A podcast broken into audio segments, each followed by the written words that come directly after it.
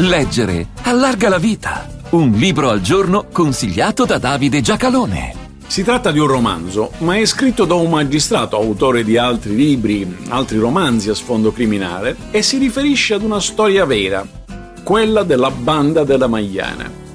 Giancarlo De Cataldo, romanzo criminale, pubblicato da Einaudi nel 2002. Da questo libro è stato tratto un film diretto da Michele Placido, ma come accade quasi sempre, le due storie non coincidono interamente. La banda del romanzo nasce da un'auto rubata. Era di proprietà del libanese e viene acquistata tramite ricettatore dal Freddo. Questi loro soprannomi che sono anche gli unici utilizzati.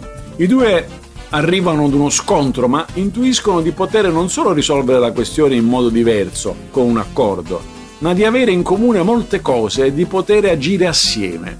Arruolano altri e nasce la banda. Il primo colpo grosso sarà un rapimento, poi seguirà il traffico di droghe e altre faccende.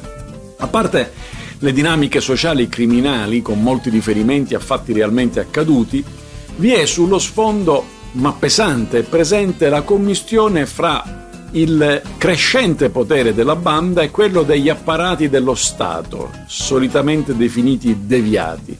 Un copione che ricorre spesso nelle ricostruzioni storiche un po' superficiali. Questo, ricordiamolo ancora una volta, è un romanzo.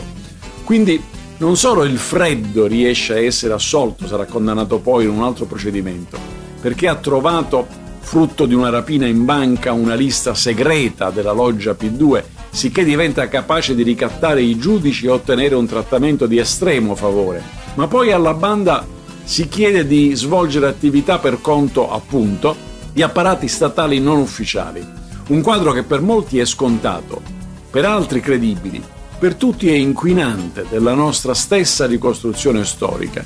C'è di vero che se una banda dimostra un efficiente controllo del territorio, questo in generale, può anche svolgere funzioni da informatore e se questioni più grosse lo richiedono, per esempio il rapimento di Moro, magari chi indaga può chiedere di avere collaborazione. Accade anche con criminali di minore taglia, da qui a immaginare altro ci corre la stessa vicinanza della banda della Magliana alla mafia siciliana è stata smentita in sede processuale da mafiosi di peso.